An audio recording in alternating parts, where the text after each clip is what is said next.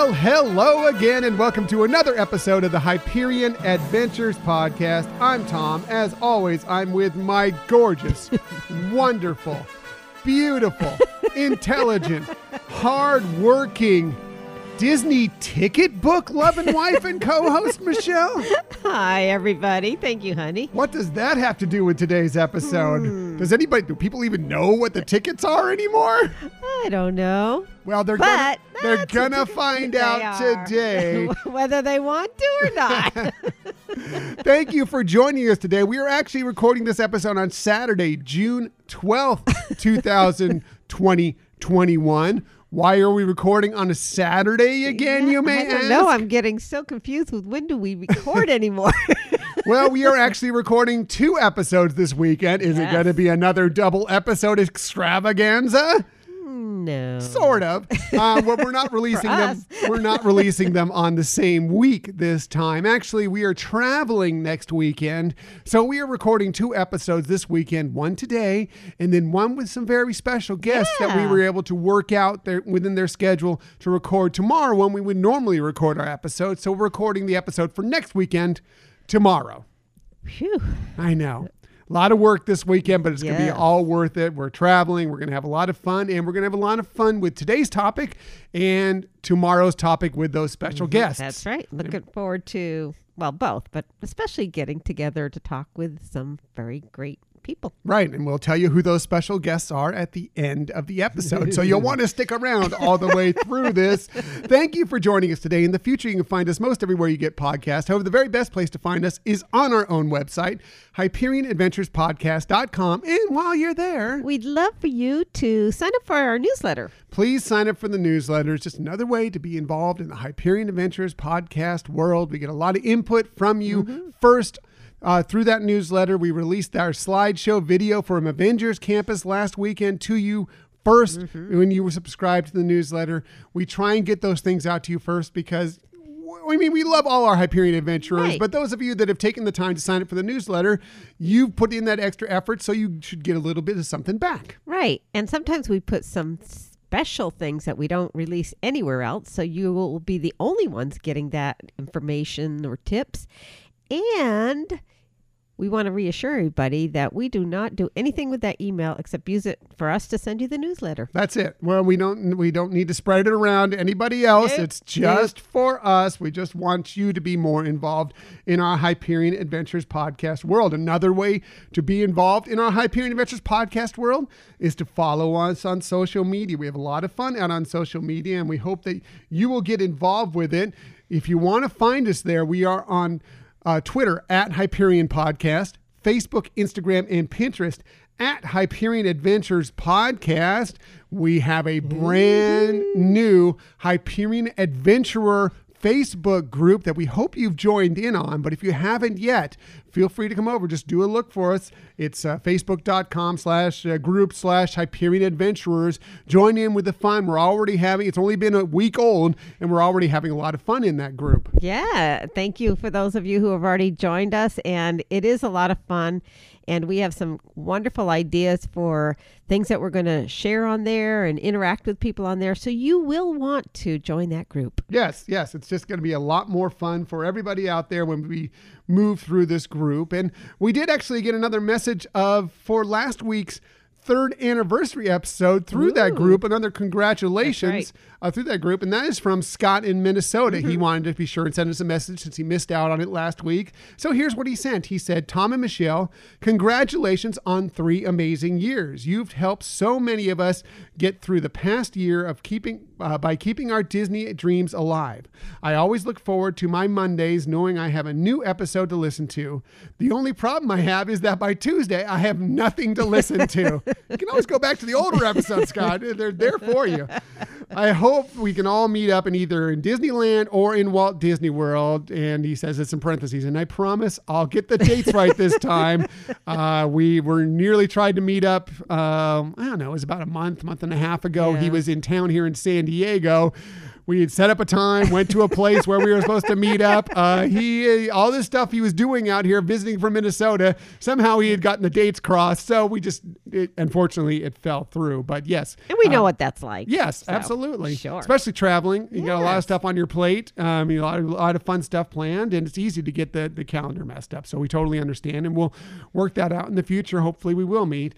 Uh, he goes on to say again, congrats on three wonderful years. You guys are truly amazing, Scott in Minnesota. Thank you, Scott. Yes, thank you very much. That's so sweet. We appreciate it. Yeah, so really, really appreciate that. We've already made some brand new friends Mm-hmm. uh, out there on the Hyperion Adventurers group. We have a, a Sue Wembley who uh, contacted us that we didn't know she was a listener to the show. Uh, but as soon as this group popped up, she's been very active within it and saying some wonderful things. She's across the pond over in the UK. So thank you, Sue, for joining in. Definitely, and love some of the upcoming plans that you have. Sounds super exciting and fun, and uh, we're looking forward to hearing as those happen. Yeah, and lots of others. We've had a lot of fun out there. So please join in in all the fun. Another way join Right, in. and if you're already on the group, invite your friends to. it. Yeah, absolutely. Uh, you know, it's not even if they don't listen to the podcast, join them in because we're just going to have fun sharing our adventures, talking Disney, all in a very Mm-hmm. positive place. That's the main thing we want for this. We want this to be a positive spot for you to come and you know just have a good time. Have fun. Yeah. So uh, another positive spot is our YouTube channel. we have uh, putting out mostly these episodes out on YouTube, but we did put that slideshow video. If you haven't checked it out yet, the slideshow video from our trip to Avengers Campus for opening day, you can check that out there as well. And if you want to find us on YouTube, just do a quick search for Hyperion Adventures Podcast, hit subscribe, and you'll know whenever we have a new video. And if you ever want to email us for any reason, please hit us up at our Gmail account, Hyperion Adventures Podcast at gmail.com. Right. We really, as as we say every week, we really appreciate you writing into us. Um, it's amazing how many wonderful warm things we get. It's just so so great. Uh, but really, if you have any questions about any of our episodes or any of the information we're relaying, or you would like us to talk about something, feel free. We want this to be a podcast that interests you as well. Yes, absolutely. Please hit us up, and uh, we want to know what you what you think, what you have to say uh, about the show. So, uh, one more thing I want to get to, a, re- a reminder: we brought this out. It was big news last week. We have uh, launched our Patreon page so you can join a membership uh, with the Hyperion Adventures podcast. Help us out with some of the costs we're uh, getting here throughout the show. Help us upgrade some of our equipment so our show can you know be better as we move forward. Flourish. Flour- Flourish, um, and then we hope so. You'll hope you'll join in with that. And we have a lot of great perks if you want to sign in for that. With tiers starting as little as two dollars per month.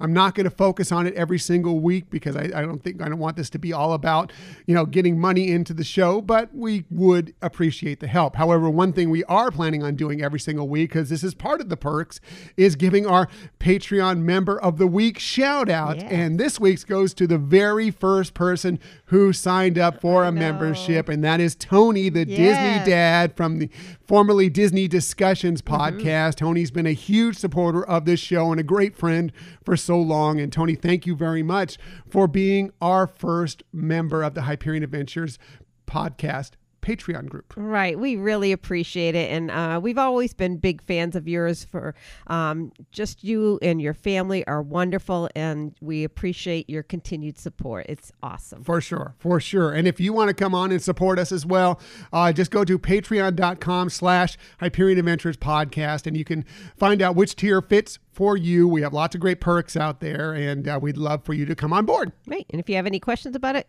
send us a little note in our email. Absolutely. And if you have any uh, suggestions on how we can kind of boost those things up, uh, we'd be happy to do that as well. So, as for today's show, we have lots of stuff for you this week, including we received news about several food options that will soon once again become available in the Disney parks on both coasts. We'll talk a lot about that. And yes, today we're continuing our countdown to Walt Disney World's 50th birthday, but there's also another virtual way to check out the anniversary celebration and history of a different Disney park even with a peek ahead to what's to come for that park. We'll tell you how you can check that out as well. But let's get to our main topic of the week.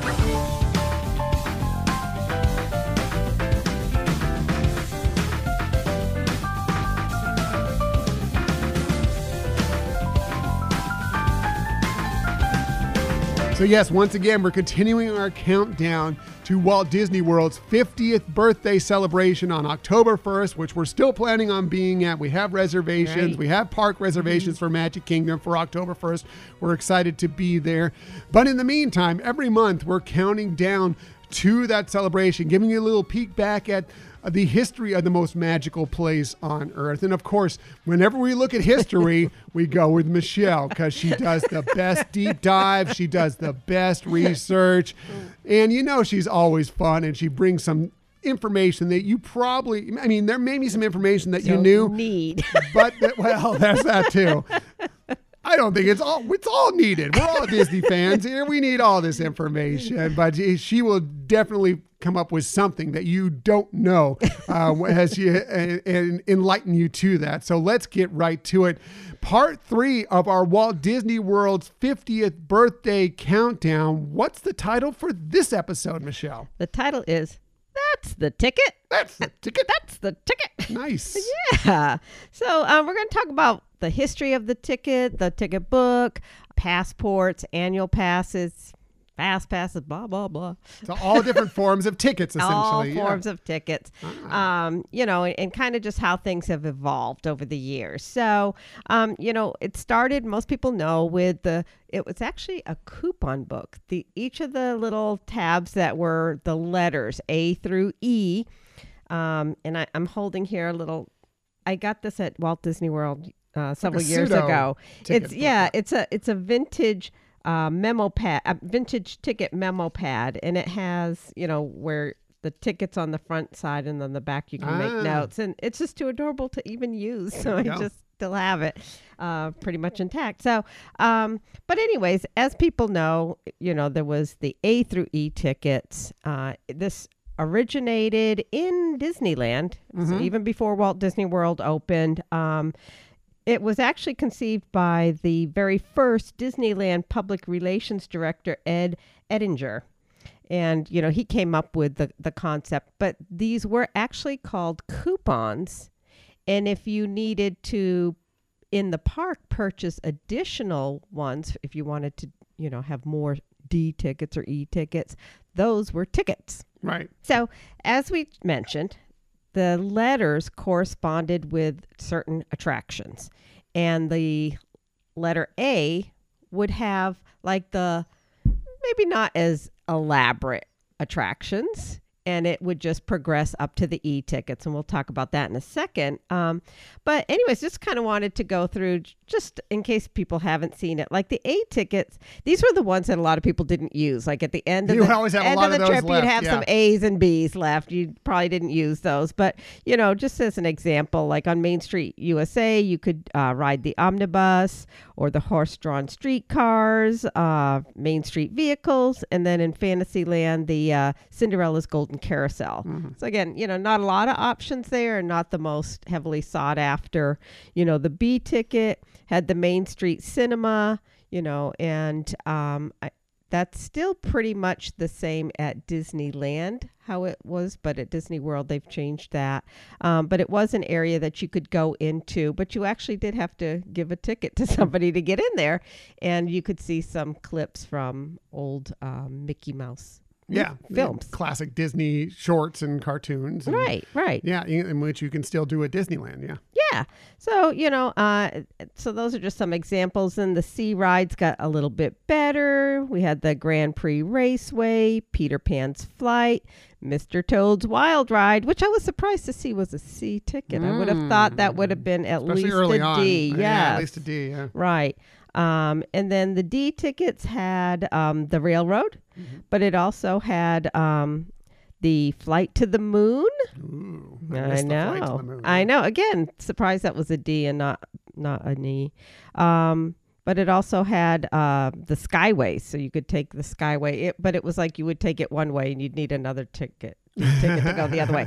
But if you wanted to not walk a certain area and you wanted to return Right. to a, a, an attraction maybe that you weren't to earlier, that could have been a way to to get there and, and you know have some pretty just like spectacular the- views. the Walt Disney World Railroad as well. I mean, you know, I mean, yes, it's an attraction, it's a ride. You can Right. check out a lot of the park, but mostly, a lot of times, it's used just to get transportation from True. one part of the park to another part of the park. Right. That is a good point. That is a good good point. And then the e-ticket had things like 20,000 leagues under the sea, It's a Small World, Country Bear Jamboree, Jungle Cruise, you know, so some of the really, you know, sought after attractions. And speaking of e-tickets, that actually started to become an element within our our society of really expressing something to be very special. And there was an astronaut, Sally Ride, who actually described her first ex- um, excursion into space as a real e-ticket ride. You know, so I mean, it's interesting that from the history of Disney, we had this thing called the e-ticket, and it has, you know, transcended the use of what it was originally made for and it, it is something that commonly people understand means that is something pretty spectacular Right. Yeah. Uh, that's what it's high praise coming from Sally Ride, the first female a- U.S. Uh, astronaut. So that's Right? uh, that's pretty cool. But yeah, that's if you don't know what the term, you know, that's an e-ticket comes from. You know, that's what it comes from. Right. It's from originally Disneyland, but now Walt uh, later Walt Disney World, and it was. The ticket for the, the, the ticket that was the hardest to come by, and if you wanted to purchase more of them, the high, most expensive Right, ticket, uh, exactly. that's because it was for the most sought after attractions. right right and so um you know what they would have in the park is these booths that you could actually go up and purchase additional tickets um i know it at Disneyland, you can still see some of these booths. They have them a little bit, you know, decorated or whatever, but they they really don't have them at Walt Disney World. There's still a couple because I remember when we went on the I think it was the Keys of the Kingdom tour. They someone uh, one of our guides Oh, pointed out a couple of them too. It's like that used to be a ticket booth. Right, there. I don't think there is as many in existence anymore, but they Right. still are there. Yeah. Now, the other thing that a lot of people may not know is for Walt Disney World, the coupon booklet also contained two other tickets that were for transportation to get to the park and then admission into the park. Mm-hmm. And so these were sold, these booklets were sold at the Ticket and Transportation Center, which is where people park now to go into Magic Kingdom. That's what it was used for then.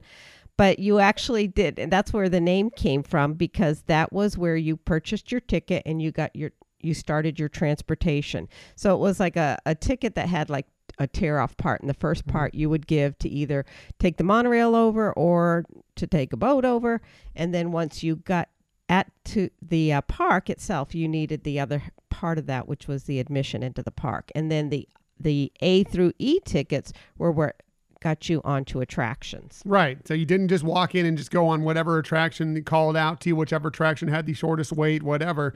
You needed to be sure and have tickets for those Right. attractions, or you know, if you wanted to go on the haunted mansion and you already used up your e-tickets, Yes. uh, you were out of luck, or you needed to go and buy more, like you said, that those right. ticket booths. Yeah. Right.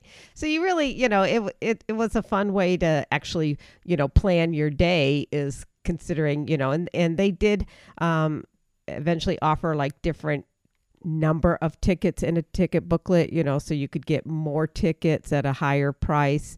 It would have, a, you know, a few more of the E or D or whatever. Um, but anyways, that was some, another option. But it was a fun way to try to plan. I mean, I was little, but I remember the ticket booklets Mm-hmm. at Walt Disney World, and they were pretty pretty cool. Me too. I remember at Disneyland, and I remember when it was a big deal when they got rid of them at Disneyland. You know, when it Right. was like, "Whoa, they're going to do what? You're paying one price, and you're getting in, and you get to go on all these rides." But man, the price went up significantly, you know, Right. because what they depended on was the fact that yeah, you would go into the park, you'd pay this one price. It wasn't that expensive to get into the park with these tickets, but then they relied on the fact that once you got in there, you may want to buy more of these E, D Right. tickets maybe even the C tickets uh, to go on some of these more sought after attractions. So they would get a little bit more Sure. money in, in that way. But now they later decided, no, this isn't the way to go. Let's do the overall thing. And I'm sure you're going to talk a little bit yes, about that. actually that's a perfect segue, honey, into the next part, which is the all inclusive passport.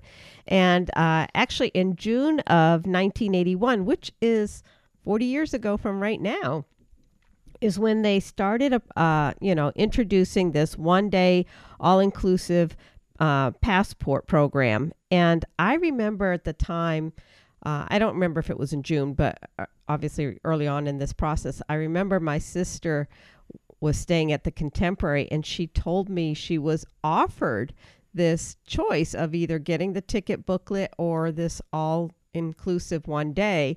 And you know she said it was kind of pricey but she thought she'd give it a try and you know and ended up really liking it because you didn't have to worry do i have enough tickets or whatever? Um, but anyway so that that pilot program lasted about a year and then in 1982 it was adopted and the actual tickets booklets were phased out from actually both coasts Mm-hmm. and um, except for other countries. So Tokyo Disneyland kept the ticket booklet until 2001. Wow. I know that was just 20 years ago. So Wow, that's a long way after they, they were ceased in operation at uh, the U.S. parks. Yeah. right, right. So um, you know, I, I remember talking to my sister, and she she was um, describing that it was actually a ticket, you know, this like card stock ticket that was with string on it, and you would tie it to your clo- you know, to your clothing, like on a button or you know, Right. purse or something like that, you know, to be able to show when you wanted to get into an attraction that you had that. So Disney haven't figured out yet that they could sell those lanyards that uh, would make so much money for them later on. If only they know then what they know now. Uh, Right. So then after that, Disney started offering multi-day and then multi-park passes. And so these were like a ticket, like a another card stock, but you didn't have to tie it. Um, you just had to show it because at this point there were no ticket books anymore. So you just showed it for your entry into the park and they would stamp it with the date and for each, you know, i- whether you had a three day or four day, would give how many slots where they would have a spot to to stamp it. And these were initially offered to be used forever. Like if you were going on a, a trip and you were going to go two days into the park and you had an extra day or two left on your ticket, you could come back at another time at another year and and use that. But what happened in Florida, especially, is they would have these, um, you know, not so ethical travel agents. What? I know. That's crazy. I All know. the travel agents we know are very ethical. I don't know what you're talking I know, about. I know. And I have nothing against travel agents, but these were people who were really, I don't know. There's they were- always someone they weren't really to. travel agents as much as they were, you know, promoting themselves to be that. And Yeah. what they would do is they would actually um, seek out and purchase from people tickets that didn't weren't completely used up. Mhm. So whether they had one or two days left on it, they would buy it from them at a really discounted price and then sell a package deal to somebody else using those tickets because again, it didn't have an, an identifier, it just had a stamp date.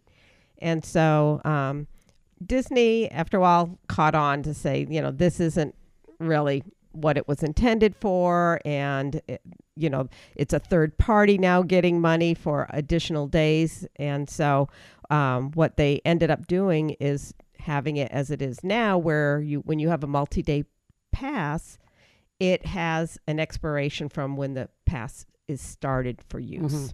So, which is good for a trip, but not so good. Like if you live in town and you want to use it up, you know, you need to use it up. If you, if you don't buy an annual pass and you want to use it up, you can't start going in May right. and then go again in October Right. because it, it'll be done by that right point. yeah. exactly so um and from there then disney went on to offering the annual pass um, and actually it was first introduced at walt disney world on september 28th in 1982 so i guess it was kind of around the Around same the same time, yeah. same time, just a few months after the all-inclusive um, pass was was adopted completely. Now, with those annual passports that they were selling, um, they would take your picture and laminate it onto a card. Um, so that's what you would present, and it would have on there what the expiration date is and stuff. And I still have a couple of my Oh, old, you? yeah, from the '90s. Um, I look different, Really, short hair. still lovely as always. I'm sure. I don't know about that. Um, and then in uh, 2010, on March 10th, um, excuse me, March 11th of 2010, Disney actually offered what they called the Premier Passport, and it provided entrance to both coast of the United States parks, so Walt Disney World and Disneyland. Um, it also included uh, the water parks, the ESPN Wide World of Sports Complex, Disney Oaks Trail Golf Course, and it had some extra perks to it. So it had no blockout dates. Uh, it was a park hopper. It provided um, free parking, uh, discounts to food and store items, PhotoPass downloads, and MaxPass, which we're going to talk about in a little bit as well. Yeah. So- Right. that was the last pass we had for Disneyland before they put us into the legacy pass holder category. we had a Premier Pass since we were going to Walt Disney World and Disneyland, obviously several times a year. We went ahead and kicked down for both, and so that is the last Right. as of right now. And who knows what changes with Disneyland's membership program? But our last annual pass that we may have for Disneyland might have been that Premier Pass. Mm-hmm. Right. I remember we had splurged on that in 2019 because before it was it actually worked out cheaper to get separate annual pass passports as long as you weren't getting the top of the line for each coast. Mm-hmm. At, at that point then it was pretty much the same. So yeah, you're right. In 2019 we were planning trips on both coasts. It was when Galaxy's Edge opened and we had big plans to do that. We didn't know if there was going to be some soft openings, uh, you Right. know, offered for premier pass holders. Or if you would get a little bit of an extra, like you know they did with Disney Cruise when you were more of a, you know, the higher you were at platinum, that maybe you had in because it was a reservation system for Galaxy's Edge on the West Coast Right. to begin with, so you had to get in and get these reservations. We weren't sure if they would open it up, you know, like a day earlier for someone who had like a Premier passport or whatever. So we went ahead and uh, did the numbers, and it was close enough that we decided to go for the Premier uh, passport. Right.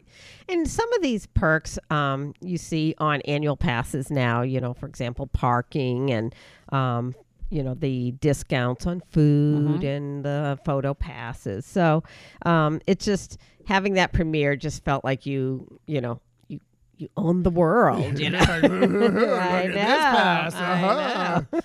braggy, braggy.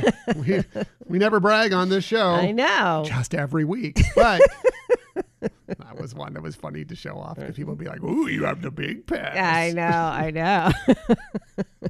and you know, with uh, annual passes as well as as other uh, multi-day passes, you can always upgrade them, and that's I think what we ended up doing. We had a annual pass that had started not too long before that, and we said, okay, let's just upgrade to the premiere." Yeah, when we went to the park and did it, upgraded it. Right, but that's not where tickets end in the history of Disney. And by the way, we're still hoping, waiting to hear when they will start selling annual passes for Walt Disney World again. Now, you Right. can renew currently. We Right. Mm-hmm. renewed not that long ago.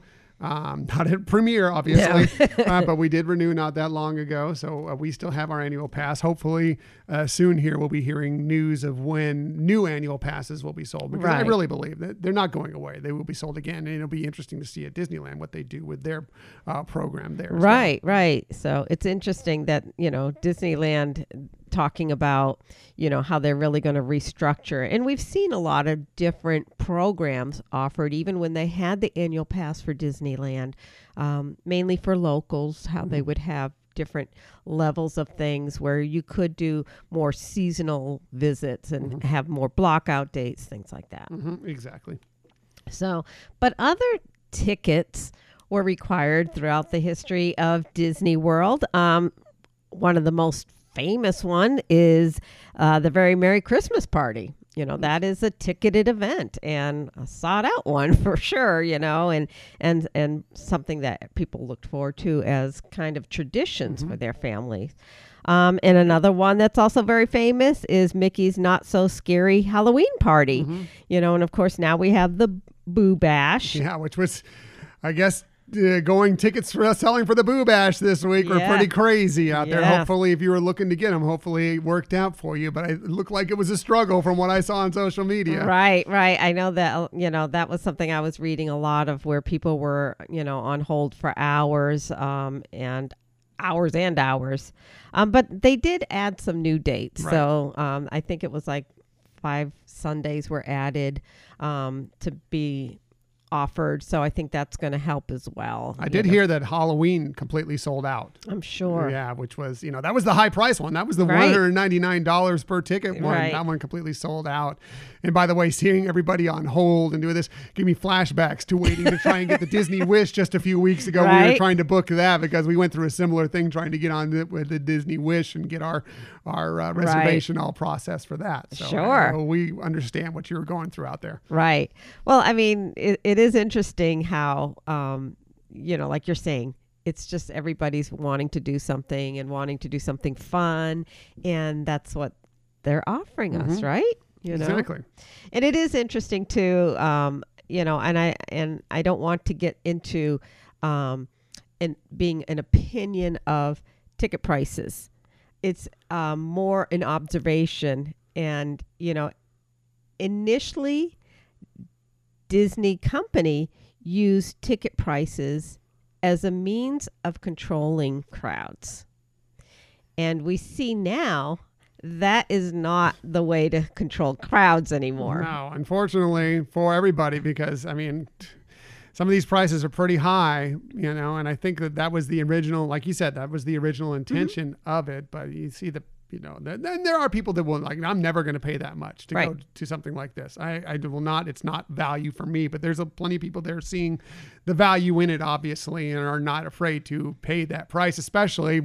You know, I, I- think another thing goes into this Boo Bash thing is that it's the first big ticketed event Right. uh, since the pandemic's been going on. There have been people that have been pent up, ready to do stuff. Mm-hmm. There have been people that have been staying home and maybe not going out as often, spending money on dinner, spending money on vacations. So maybe they have a little more money in their accounts. Maybe I know there's a lot of people also out of work too, but there are a lot of people that didn't lose their jobs that are still making money that uh, just haven't had a place to spend it. So they're like, well, let's splurge on this. Sure. Yeah. You know, or if it's something that you've done traditionally with your kids and you you don't want to see that go away. You missed it in 2020 and so you want to rekindle that fun. I can see where it really does have a draw. hmm Yeah, for sure. For sure. So, um, some other ticketed events. Uh, Disney World would have what they call Disney After Hour events.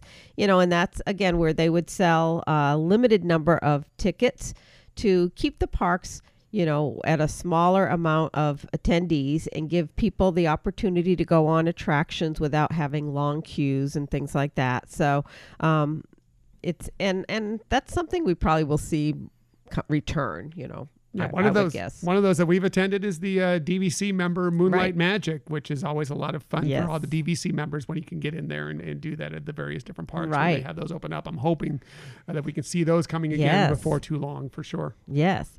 Um, you know, and and this is really about Walt Disney World and their count the countdown to the 50th anniversary, but I did want to mention that, you know, Disneyland also did offer ticketed events um, even more recent years uh, before the pandemic. They would have they had a, a series each year called Disneyland After Dark and they had some really great themed events that we we enjoyed. We didn't do all of them we you know we were pretty selective um, because again if you have an annual pass it's you know you're paying more for that. But um, they did have some really fun uh, things going on in photo ops i think disneyland would have more um, e- entertainment that Mhm. went with the theme uh, rather than just having the park open for attractions. And I think you, we would see people participate in more of those type of, of things with the after hour. Yeah, the very last uh, Disney ticketed event that we attended was 80s night at Mm-hmm. Disneyland after dark, and uh, that was a party happening. Yes. There were there were people dancing. There's the DJ. There was an 80s band on one of the uh, Tom Sawyer rafts going around, you know, floating around Right. near Tom Sawyer Island. I mean, it was. Uh, it was a lot of fun. It was Right. a lot of fun for sure. And and didn't you like when they had the Valentine celebration after hours? We got we had dancing lessons. Right. we had the ball. Sweethearts Night was That's what that one was called. Yeah. That was so, fun. yeah. Anyways, fun things that you know were were special ticketed events. Yeah. Good stuff. That's a, a lot of other ways, different types of tickets. you Right. know. Right. So you know, I I felt like this topic couldn't go without mentioning some other things, sort of ticket ish. Okay. And that would be fast passes, max passes, and virtual queues. Mm, how we miss the fast passes and the max passes right about now. We've- Right. we're- We've, dealt with virtual queues quite often recently. You know, and it wasn't that long ago. We remember, you know, what fast passes were, where you actually, uh, for Walt Disney World, you had an ability to make three advanced fast passes for a park on a on a given day. And you know, give you a return time. Pick you had an opportunity to select return times and things. Um, you know, so that was, you know, something that was really great. It worked a little differently at Disneyland. Disneyland had more of a one fast pass, and you went to the location to actually uh, where the attraction was. Um, e- we would even get the printout ticket, even though that wasn't necessarily needed. You you could use the app to show your reservation for that fast Right. pass. They, they even up until fast passes stopped, or at least were paused here, you know, in the pandemic, uh, they did still have the paper fast pass at Disneyland. There did used to be the fa- paper fast pass at Walt Disney World as Mm-hmm. Right. well before they went ahead and moved to this system where, uh, if you were staying there or going into the parks, you could uh, at a certain point ahead of your reservation Right. or your, your day that you were going to the parks, you could reserve up to three ahead of time, and, Yeah. and then um, add another one later on once Right. you've used up all your uh, fast passes in the park. But, Yes. uh, yeah, those paper fast passes were uh, very convenient at Disneyland, but not as convenient as something else I think you're going to talk about that is at Disneyland. Right, and which I was actually going to let you talk a little bit about because you were usually the one in control, and that was Max Passes. And Max Passes, um, we're going to talk about what they were, but it if you had a premiere or even if you had an annual Disneyland um, that was in a higher level or higher tier, the Max Pass was included. Otherwise, it was an add-on fee for the day um, which in some cases may may be great if somebody wanted to say, oh, you know, I'm going to go and add this and, and have this ability. Um, but I could also see for people who have, you know, were there with a large family or whatever, adding, you know, 10 and then it did increase eventually, uh, dollars a day could become pricey. But Yeah. Why don't you go into fa- max pass? Yeah, so Max Pass may come into play here for Walt Disney World. There's a lot of rumors around that there may be something uh, on the bubbling out there that may happen similarly at Walt Disney World coming up soon. But this was something that was at Disneyland that we, yes we used with the our we came with our premiere. Mm-hmm. Uh, you could also for any annual pass at Disneyland you could add it on Right. for an additional fee, um, either out front or you could add it on one on whatever day. And it was kind of if you know you adding it on per day was not a bad thing because maybe you go on one day in the park and you're not planning on doing a lot of attractions. So, you know, you don't have to pay that $10 per mm-hmm. person per day, you know, for the entire trip. But maybe where there was that one single day that you wanted to do a lot of attractions, then maybe that's the day you go ahead and splurge on the $10 per day. Plus, you also got photo pass along with the max mm-hmm. pass as well for Right. that day. So if you're going to take pictures as well it all played into it. But it was just an easy way rather than going to the location you know getting the paper fast pass going whatever that is you could when before you entered the park or when you're in the park you could go on there and pick find out what attractions were available at what times reserve your group mm-hmm. on there and get you, you have your fast pass right on your phone essentially or on your annual pass. You can scan it on your annual pass as well and uh, that would be the easy way. And then as soon as you scan that one, you could be in the queue, the fast pass queue, waiting for that attraction and start looking ahead. Or Right. if you had um, a couple of hours time difference between when you made that one, you could do the same thing. And you needed, I think it was either an hour and a half or two hours in between uh, when you whether you, you if you used them, it was fine to go ahead and, and go for the next fast pass, next max pass, fast pass or if it was that much time in between when you first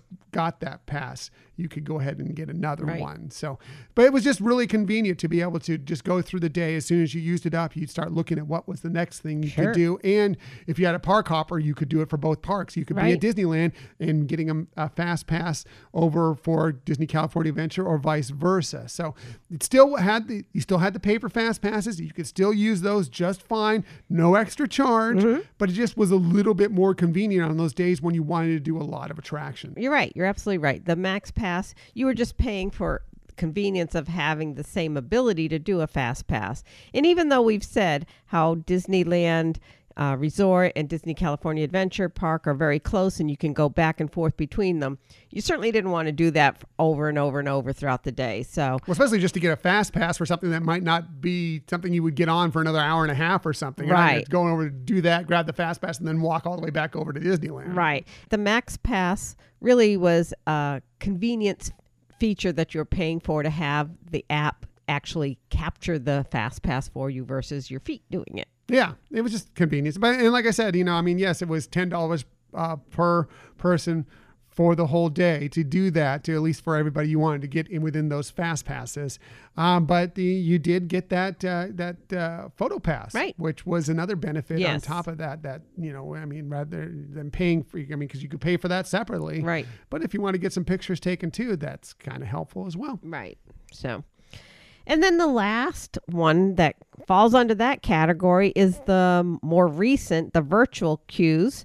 Uh, that started in December of 2019. Do you know what it was initially initially used for? Yes, I know because we did it in December of 2019. That was Star Wars: Rise of the Resistance. Uh, used to when they first started it, you had to be there, Right. checked into the parks before you could try and get it. Remember the rush Right. of people trying to get there, the concern of getting to the park in time when when they became available and being in and making sure you're scanned in through the tap styles or whatever it was to get through there. And then then not only you got through there, then you still had to hope that you could get it on your phone when you were right. doing it. It was a lot more stressful then. Not that it's not stressful now, Right. as you're trying to do it, But you can a, be more comfortable. It's a little easier now. Yeah. I know. That's right. Yeah, you had to um, be there actually before the park opened. So, you know, you, you knew you had to get up early, you know, and you weren't well, I guess after after that you could be there for for a rope drop, but your purpose was usually just to be there inside the park. Um, and, and I remember we used to try to find some strategic locations so you weren't next to a lot of people and could, you know, have the best Off the Disney Wi-Fi Right. because uh, that can be a lot of people trying to use the Disney Wi-Fi. You know, taking the bandwidth up that can be trouble as well. So. Um, I always suggest this when you're trying to get these, and we've been pretty successful with it so far. Is to go ahead and and use your data from your phone. That tends to work best for us anyway. Um, try and be in, not in a crowded area where there's a lot of people trying for the same thing you are, because that's going to take up some bandwidth as well, depending on what your uh, your service is. And just be ready to go. I mean, you you, you can't even think about it. You Right. basically need to you know, swipe down, swipe down. As soon as you hit that join button, you hit it and then you hit OK. Right. And you hope that your group is together because if you try and look and see if everybody that's in your group is Right. included in there, um, you probably missed out. right. It's really, really fast. So you just have to kind of hope that everybody that is has that. You know, the one benefit now is that because of the park reservation process, if you're all linked on your account, Right. everybody that has a park reservation in your group that is linked with your account during that day will be highlighted automatically for you as long as it's in the same park. So if you're going to Disney's Hollywood Studios, everybody who has a park reservation that is linked to your account will automatically be there when you Right. try and do that. So now if you have a bunch of people linked to your account that you don't want to be going with you on the attraction, that could be an issue. But um, th- it is the best way to do it. And we've been so far Yeah. um, pretty lucky on Right. our whether it be at 7 a.m. or later on, whether it's uh, on at Walt Disney World at 1 p.m. or at noon at Disneyland, Right. we've been pretty lucky so far Right. that we've done Yeah, well with the it. other. Yeah. Yeah. Mhm. Absolutely. And, you know, so, uh, and we're seeing this is an expanding feature, you know, and it makes sense, you know, for Walt Disney World and Disneyland to avoid, you know, these long lines, especially when social distancing is, you know, a, a factor and how that can be disruptive to flow. And so they have at Disneyland now added the virtual queue for the Indiana Jones attraction, Mhm. uh, as well as the newest uh, fr- in Avengers Campus of the Web Slinger. Right. So um, you have uh, the option to get all three of them if it works out for you during the day. If you have a park hopper, Right. The one problem is with these virtual queues at Disneyland, and we've discussed this on uh, previous episodes, is that you can't hold two virtual queue boarding groups at once. So Right. before you get the second one or the third one, Right. you have to have already used up your boarding group. So your ideal thing was let's let's, let's just say you want to do Rise of the Resistance and Web Slingers, uh, depending on which order you want. You want to get that first one at 7 a.m. and hope you get a really early boarding group and that the attraction stays running, so you can have it and be through there before noon, so you can try and get that Yes. other one. Otherwise, there's no guarantees that you'll get both in one day. Right. So, anyways, that's our look on fast passes, max passes, and virtual queues. And um, it does seem like we're really seeing, well, evolution of how the Disney parks are trying to make the process, you know, easier for people, you know, not to be in lines and not to, you know, feel like their time is just consumed in a queue. And so, Except for Avengers Campus. Right. that is true. But there's still another feature that is, you know, kind of, again, in this segment, um, which is the theme parks reservation Mhm. process now. And, you know, through the pandemic now, we've really started to get acclimated to the fact that um, you now need a reservation, you know, along with a ticket to go into the park. Even if you have an annual pass, um, it's not like you can just show up. You do need to secure that that um, theme park reservation, and then if you have a park hopper or an annual pass, you could then convert to another park if there's availability in, the afternoon. So.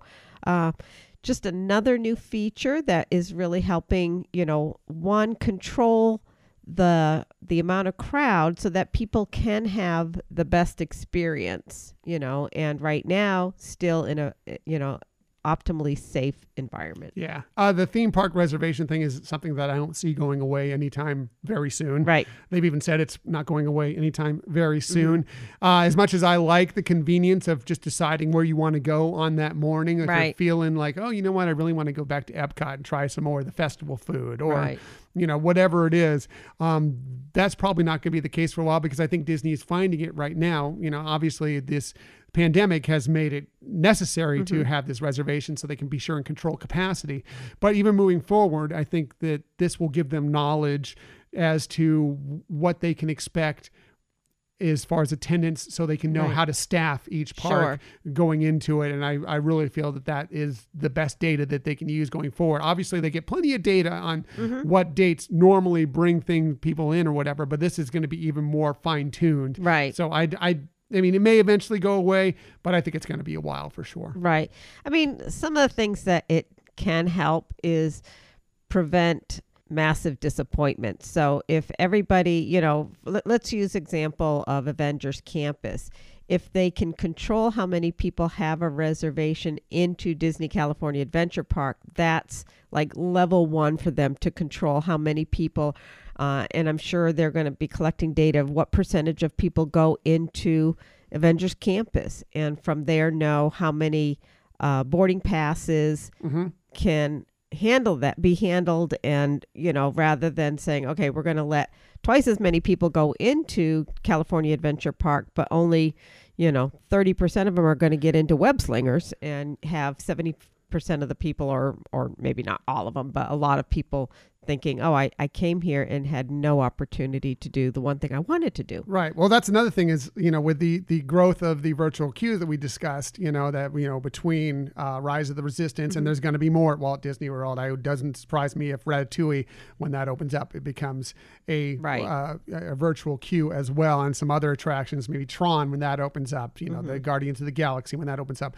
Um, it wouldn't surprise me if all of those are virtual queues, but this will stop people from necessarily having to you know, at 7 a.m., they can just pick, you know, oh, I'm going to try for Rise of the Resistance. And then they don't get it. And they're like, okay, well, I'm just going to go to another park. So it kind of, it, it gives more people that are actually planning on going to that park originally that Right. day the opportunity to get that boarding group as to a bunch of people that well i'll try for rise of the resistance if we don't go that's fine we'll go to magic kingdom or whatever Right. you know i mean that it just it makes it better for the people that just want to go to the studios that Right. day Sure. to be able to try and get that boarding group rather than having all these other people you know trying in that Right. don't really have the intention more than just to go on rise of the resistance or whatever. That's a good point. you know so yeah, good point. we'll see what happens going forward with it. But I, I really feel that that's another reason why the park reservation system is going to continue. Right. Yeah, makes sense. So, anyways, that's our look on. That's a ticket. That's the ticket. That's the ticket. I love it. And, you know, really interesting to see how tickets have evolved at uh, Walt Disney World and Disneyland. It's- We went ahead and looked at Disneyland a bunch in this because, you know, we're close to Disneyland and we tend to be the Disneyland Right. show, but so we can't help ourselves. But um, it, it is interesting to see how it's evolved over the years, how it continues to evolve, and who knows what we're going to have going forward. Right. Uh, for me, it was a fun journey too because I, you know, got through to, you know, uh, all, all the memorabilia that I have collected over the years and, and seen, you know, the different types of, you know, annual passes or one day park pass or multi day pass, our premier pass, you know, and it was just fun to reminisce and thinking about all the fun that each of these tickets represented and brought for me and our family and you know it's it was a fun episode to prepare for Really good stuff. Michelle's research and information, deep dives, always the very best. Sweetheart, great job. Oh, thank, you very you. much. That's part three of our countdown to Walt Disney World's 50th birthday. Uh, that's the ticket. So we're halfway through now. We still have, we have three months left until we get to October. We'll have July. Uh, August, September, October 1st is when the big day happens. And so we have three more parts to this Yes. uh, coming, you know, and uh, I can't wait to find out what Michelle is going to dive into next. yes um i think our next one is a room with a view Oh, interesting. What does Mm-hmm. that have to do with? I'm guessing hotels, but we'll wait and see. But again, if you have any questions Mm-hmm. or, you know, just want to add some input to anything we talk about in some of these episodes, maybe even just uh, memories that you have from some of Right. these things that we've discussed at Walt Disney World or Disneyland, um, please hit us up at our Gmail account or on social media. yeah we'd love to hear about your experiences as well Right. So again, that is our part three of our countdown to Walt Disney World's 50th birthday. That's the ticket.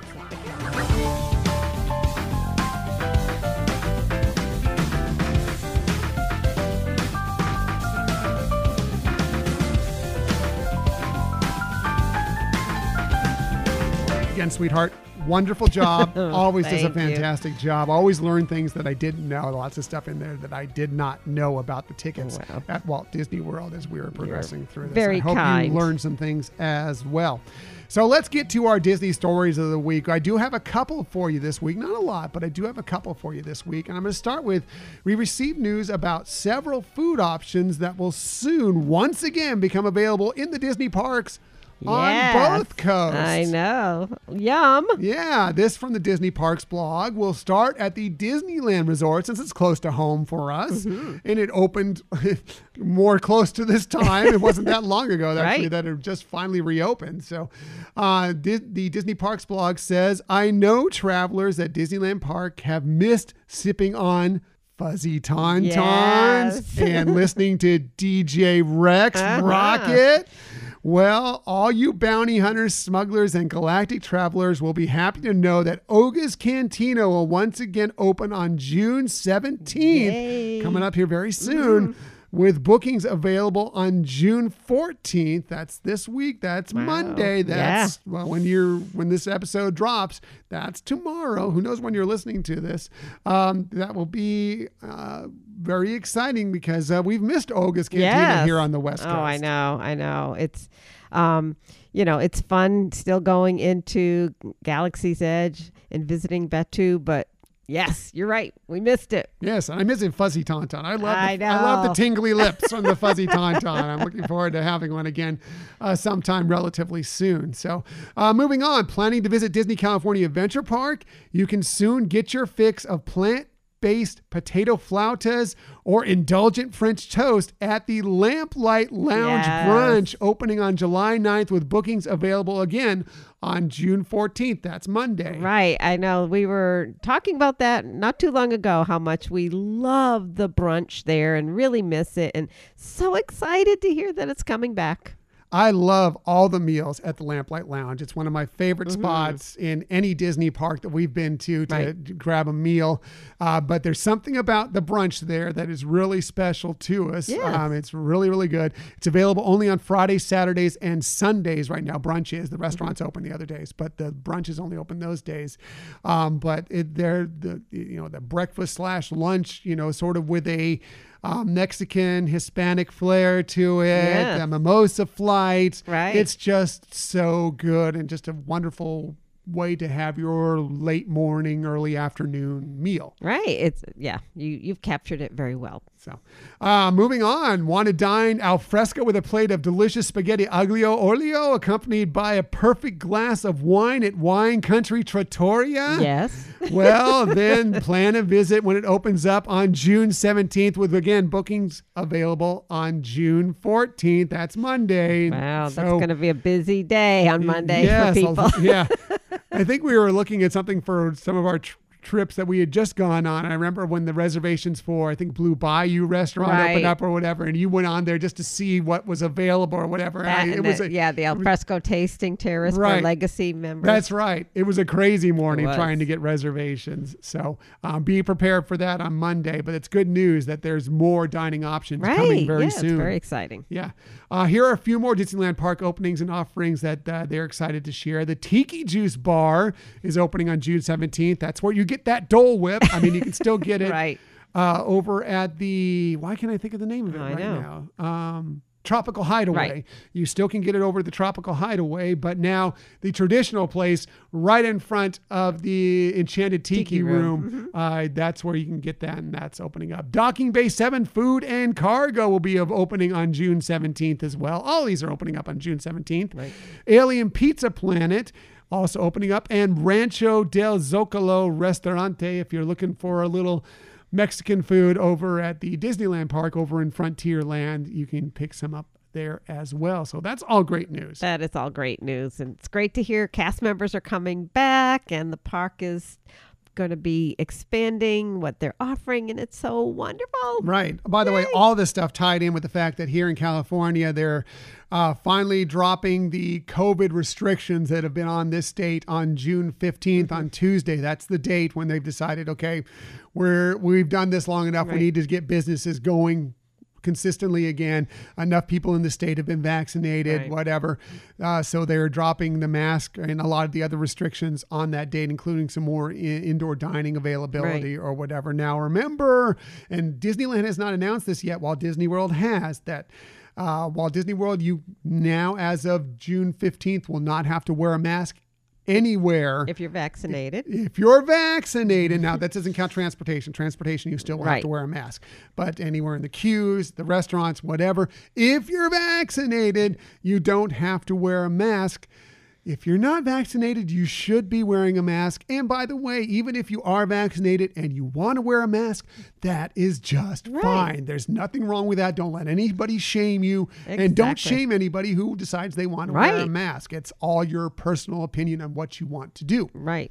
That's something, you know, at, at my work that we've talked about that even once the mask requirements, uh, you know, are lifted, um, that, you know, probably seasonally it's not a bad idea No. to have masks in certain conditions or situations where you're around a lot of people. Yeah, uh, flu numbers are as lowest as they've I ever know. been this year because of that. Everybody, you know, doing more, washing their hands better, wearing masks, doing that stuff. So, um, probably a pretty good idea to go ahead when you feel like there could be that concern to go ahead and wear that mask. Right. Keep those masks around. It can't hurt you. Exactly. Um, back to the topic here. I just went off on a little tangent Yeah. there, but back to the topic. Uh, moving to the stuff that's opening up at the Walt Disney World Resort dining wise here in the next uh, several months. Uh, we'll start with Sebastian's Bistro at uh, Disney's Caribbean Beach Resort. That will be opening up on June 24th with nightly walk in availability through July 4th. Bookings available now for reservations beginning on July 5th. So uh, if you're staying at the Caribbean Beach Resort or if you want to travel over there Right. for a meal at Sebastian's, uh, that is your opportunity Sounds to do wonderful. so. Ohana, which, oh my goodness. the social media uproar from Ohana opening up this week at Disney's Polynesian Village Resort. That's opening up on July 9th with uh, bookings beginning. Well, they're available now. If you want to book uh, your reservation for Ohana, you can do that right now. Oh, the uproar.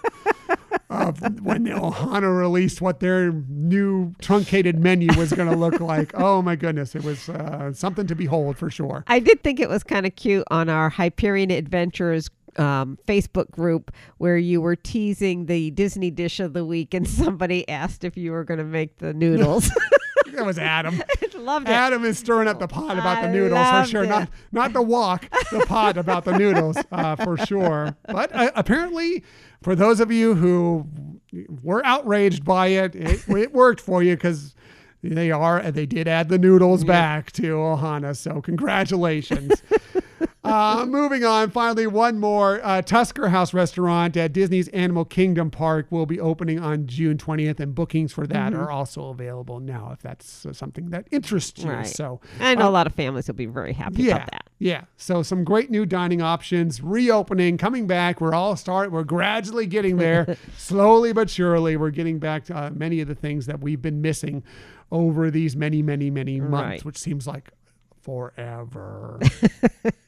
Yes, it does. Moving on. Uh, yes, today we continued our countdown to the Walt Disney World's 50th birthday, but there's also another way to check out the anniversary celebration and history of another Disney park and even a peek ahead of what's to come, all virtually. We'll tell you a little bit about that. This from D23.com. You can celebrate Shanghai Disney Resort with D23, the official Disney fan club, and Walt Disney Imagineering with their magical milestone series, marking some of the biggest Disney park anniversaries in brand new ways for Disney fans around the globe. nice. Lots of cool stuff in this virtual event that they're going to have coming up here. They say this exclusive virtual event will feature a grand gathering of Imagineers who will take us on a journey spanning everything from the park origins and history to beautiful artwork and storytelling to plenty of behind the scenes stories that will let you meet some of the fascinating people who bring our favorite places to life. So if you're ever wanting to kind of look at some of the story and what's what is happening, what's out there at Shanghai Disney, maybe eventually you might be able to get there yourself. Maybe you know, hoping even much stronger that you want to get there. Yeah. this might be a peak for you. Yeah, it's always interesting to see how um, different parks have similar attractions, but maybe a different version of them, or just new, innovative things. Um, I mean, Shanghai being so new, talk about innovation and high tech. I mean, they they own it right now. Yeah, for sure. So, uh, moving on with the story, they say the second in the celebratory series marks the fifth anniversary of the Shanghai Disney Resort, hosted by Academy Award nominated director Leslie Iwerks. Nice. You may remember her from the Imagineering story and many other things that she's done as well. Uh, they'll go far back before the grand opening five years ago to explore the earliest history of the groundbreaking resort with a roundtable discussion featuring Wing Chao, star of The Mandalorian, Doris Woodward. Who is a retired Imagineer and the resort's senior director and producer? By the way, Wing Chao is also a Disney legend. I'm not he's just, someone in the Right. Mandalorian, but it was interesting to see him in The Mandalorian. He's one of the people, he's a retired Imagineer, Right. was a big person bes- behind the uh, development of Disney Cruise Line, Right. by the way. Um, Howard Brown, general manager and site portfolio executive of Walt Disney in, Imagineering in Asia, and Bob Weis, president, creative and new experience development, president of creative and new experience development of Walt Disney Imagineering. Uh, together, they'll pull back the curtain on what makes Shanghai Disney Resort authentically Disney, distinctly Chinese. That's a quote. And with the inside story of the resort's development, unique designs and influences, favorite memories, and more. it's it's going to be great you know and and and i know that you know if you're thinking you'll never go there and sometimes i think that too but um you know will we get there i don't know but anyways it is always interesting to hear some of the things that they have it's just like i i, I liked how they they that quote. You know, distinctively Disney. What is it? It is authentically Disney, Authentically Disney. distinctly Chinese. Yes. Um, I, I think that you know captures a lot of the essence of things that they have, and you know, really exciting. Yeah, really cool stuff, and what a what a panel uh, to to listen to out there. And they're going to have a lot of other uh, people who tied in with it as well. They're going to appear. But here was the thing that called out to me specifically: uh, the journey is just beginning as they'll take a look at the first five years and into the future from Disney's Pixar Toy Story Land to incredible entertainment that includes the new Mickey's Storybook Adventure and Nighttime Spectacular Illuminate, all culminating in the extraordinary fifth anniversary celebration. Plus, D23 members will get a special sneak peek at the all new Zootopia Yeah. themed land. We love Zootopia. I'm excited to find out more about that land. Yes. Because, uh, I, I, hope that's something that eventually will make its way to the States as well. right. Yeah. So, well, as D23 members, I guess we'll have that opportunity. I happen to have already signed us up for it. Yes, uh, this special panel will premiere Wednesday, June 16th at 4 p.m. Pacific time and will be available until Friday, July 9th at 11:45 p.m. Pacific time. If you are a D23 Gold member, this is a complimentary event. You'll just need to go to the uh, d23.com and sign up for it to get your access code. If you are a D23 General member, which is the free version, Right. you don't need to pay a cent for that. However, you will have to pay for this event. It will cost you ten dollars plus a dollar fifty processing Mm-hmm. fee. But if you want to check it out, eleven fifty to see all Right. this interesting stuff, not a terrible price. Maybe it'll convince you. Maybe I want to become a gold member. Right. You know, is another perk involved in it. So, anyway, uh, that's a great way to check it out, and I'm excited. We're we're signed up for it. We're excited to check it out for sure and we'll talk about it. and we will definitely talk about it. So uh, that's it for the Disney stories of the week. However, we never leave you without giving you some sort of tip that might help you on your next vacation. And we always start with Michelle. One, because she's gorgeous, wonderful, intelligent, hardworking. She does the best deep dive. She does the best research. She has the best lists. She always has the very best tips as well. So let's get right to it. Here is Michelle's tip of the week. Thank you. Well, I'm going to keep it short, but it is about tickets since that was the topic. You know, and uh, actually, this information comes directly from Walt Disney World's website. You know, but they said they they do continue to honor all unexpected unexpected no unexpired theme park tickets that have remaining admission days. And, you know, if you're really not sure whether or not it is available, uh, we have actually a couple phone numbers that you can contact them. Um, one is uh, you can, or you can go to guest relations at the parks, but you could call 407 939 1289 or 407 566 4985. Give those numbers again, just so Okay, sure. Can, grabbing a pencil, can Right. write it down. Good idea. So both of them are 407 area code numbers uh, 939 1289 or 566 4985. You know, and um, it, it is interesting. And I know we do have one actually. And, but I, I don't know. I'm kind of thinking we're, we might just keep it. But it is interesting that you, you can have a pass that may have been purchased decades ago and still be valuable enough whether you could use it for um, depending on what it is like a, a full day pass that you could get into a park.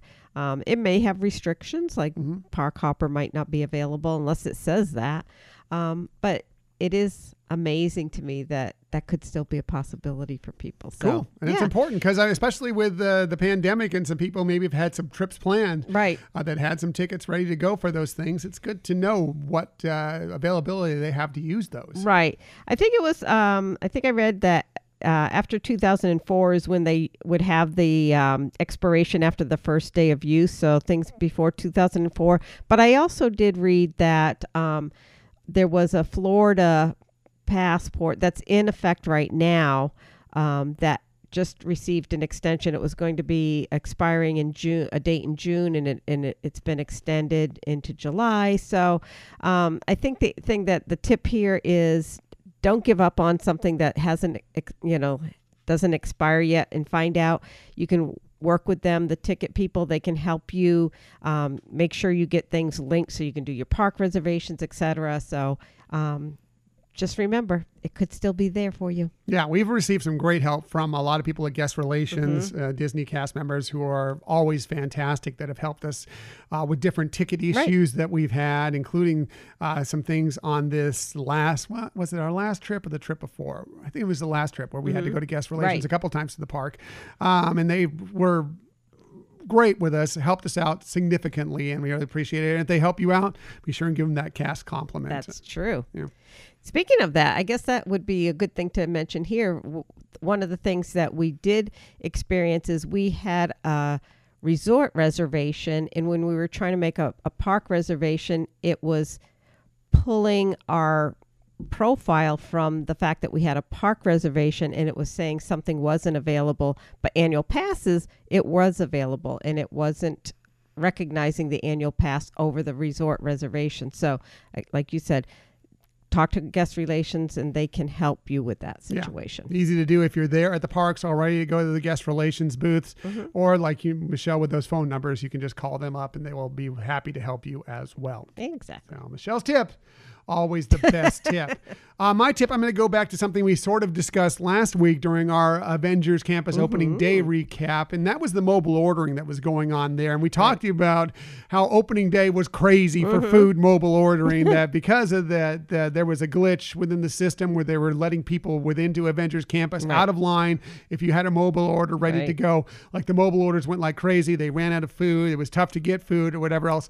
Well, they're working on that now. It's been you know, over a week now since opening, and they're continue to work on it to make it better, to make it easier for those going to Avengers Campus. And we did receive some news on what they're doing now with that. So if you're planning on going to Avengers Campus sometime in the very near future, here's what you can look forward to if you're going there. So I just mm-hmm. want to give you some hints on what's to happen. So and by the way, if you go back and listen to that episode, a lot of you already have. A lot of you listened, by the way, to both of our episodes this week. Wow, and thank, thank you. you. very much because that was like three hours of podcast. Oh, I can't believe you had that much time on your hands, but thank you. Anyway, um, now going forward, uh, the shawarma stands will no longer be mobile order available. You can only Right. do standby for them. So that will not be available to you. Also, by the way, if you're going to mobile order, you need to be within the land when your group Right. becomes available. It's not going to let you in if you have a mobile order that says it's ready to go. You can still make that mobile order outside. Unfortunately, there's nothing they can do contain contain that right now. Right. But if your mobile order is ready to go and your window's up, it's not going to let you into the land. So you need to plan that out. Either you need to know you're going to be in the land when your mobile order window becomes available, Right. or you need to already be in the land, which is the best thing to do. Now, uh, before the mobile orders, like I said, on opening day were going, they were sold out early, early Mm-hmm. on. Well, now they're releasing them every two hours throughout the day for Pym's Test Kitchen. So, yeah, you know, if you couldn't find a window at 10 a.m., Right. you may be able to find one at noon. You may be able to find one at two, whatever, because they will be releasing them throughout the day. There's still the standby lines if you decide to do it that way. But mm. if you're looking to mobile order them, they're kind of releasing them in, in smaller groups and smaller doses now. So you'll have that opportunity throughout the day. It won't be all going very early in the morning. And then if you show up, you get in the land later, you have no way to mobile order. Yeah. So, Well, and that makes sense too because you know, since it does still allow people to mobile order who aren't going to be able to enter the land, they need to be able to maybe control that as well and, Right. and not run out of food in a certain time. Right. So they're working on it. They're still trying to make it better for everybody. Mm-hmm. It's going to be crazy for, you know, at least probably a couple months, if not longer, uh, trying to get into Avengers Campus, uh, getting the food. It's just a very popular land. We loved it very much. Mm-hmm. Listen to that episode where we, you know, we talked all about it. Um, but yeah, just know that they're working on it to try and make the experience as best as they possibly possibly can. By the way, um, one th- interesting picture I saw this week, and uh, this really won't be a spoiler for Loki. Uh, but by the way, we love Loki. Yes. uh, the new series, the first episode, loved it very much.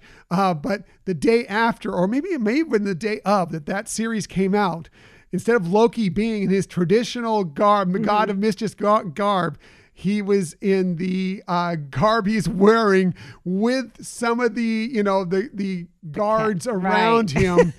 in the land. So they're like immediately went in Right. like it, what they didn't even hesitate, didn't wait till mo- farther in the series. Like we're going directly to this series on day one. I think that's spectacular. I- Yes. I, can't wait to see them do more as Avenger Campus moves forward with all these movies coming out, Black Right. Widow coming out, more series coming out on Disney Plus. It's exciting stuff. Oh yeah, it's great, and it's it's they just keep making us want to go more and more. Yes. I love it. It's really cool. Uh, that picture was really, really Yeah. cool. So, anyway, uh, that's it for this week. Next week, well, we're recording tomorrow. This episode, as a matter of fact, and we're very excited about it. Uh, we've been having a lot of fun, as you just heard, talking a lot about Marvel over the last few weeks, including the opening of Avengers Campus, the debut of Loki on Disney Plus. Well, we thought we'd continue that fun with some of our other superhero loving friends. Keenan and Rachel from Part of Our World Pack podcast will be joining us as we get together to count down our five favorite Marvel comedic moments, the funny moments within these movies that um, make them, you know, make Marvel kind of different than a lot of other franchises that are out there. Right now, it, it's a fun topic. It's been fun to research it and remember, and trying to narrow down to five. Yeah. yeah. Like we narrowed it down to five, like we always do. But and Keenan and Rachel are such fun people. Um, if you haven't listened to them, uh, they've been on our podcast before. We've been on theirs, and they're just really warm, wonderful people, and it's going to be a blast. It's gonna be a lot. It's gonna be a lot of fun. We're looking forward to recording them tomorrow and then dropping that episode next week when we're out of town for you. So that's gonna be a lot of fun. So we hope you come along uh, with us on that. Uh, exploration of the Marvel Cinematic Universe. We appreciate that you joined us today. In the future, you can find us most everywhere you get podcasts. However, the very best place to find us is on our own website, HyperionAdventuresPodcast.com. And while you're there, We'd love for you to sign up for our newsletter. please sign up for the newsletter. Just another way to be involved in the Hyperion Adventures podcast world. Another great way is to follow us on social media. We're on Twitter at Hyperion Podcast, Facebook, Instagram, and Pinterest at Hyperion Adventures Podcast. We do have a brand new Hyperion Adventurers Facebook group where we're planning on having a lot of fun with you all out there. We hope you'll join in with that fun as well. So do a search for that and join up with that group. Uh, no restrictions on it. Just come on in. As long as you're a positive person, you want to talk about Disney po- in a positive way, we're there for you. We're going to be your landing spot. Uh, we are on YouTube. Hopefully, you're checking out some of the stuff we're putting out there on YouTube. Just do a quick search for Hyperion Adventures Podcast, hit subscribe, and you'll know whenever we have a new video. And if you ever want to contact us for any reason, please hit us up at our Gmail account, Hyperion Adventures Podcast at gmail.com. That's right. And the other thing we ask is that please tell a friend about our podcast. Yep, it's the best way to share that uh, you like this podcast. Let people know that they might like it as well. And if you have a little more time, give us a rating. If you have even a little more time, give us a review. It will help us in so many ways. But that's it. Thank you for listening to another episode of the Hyperion Adventures podcast. We look forward to sharing some time with you again next week. Until that time, I'm Tom, I'm Michelle. and we hope that you have a magical week. Bye.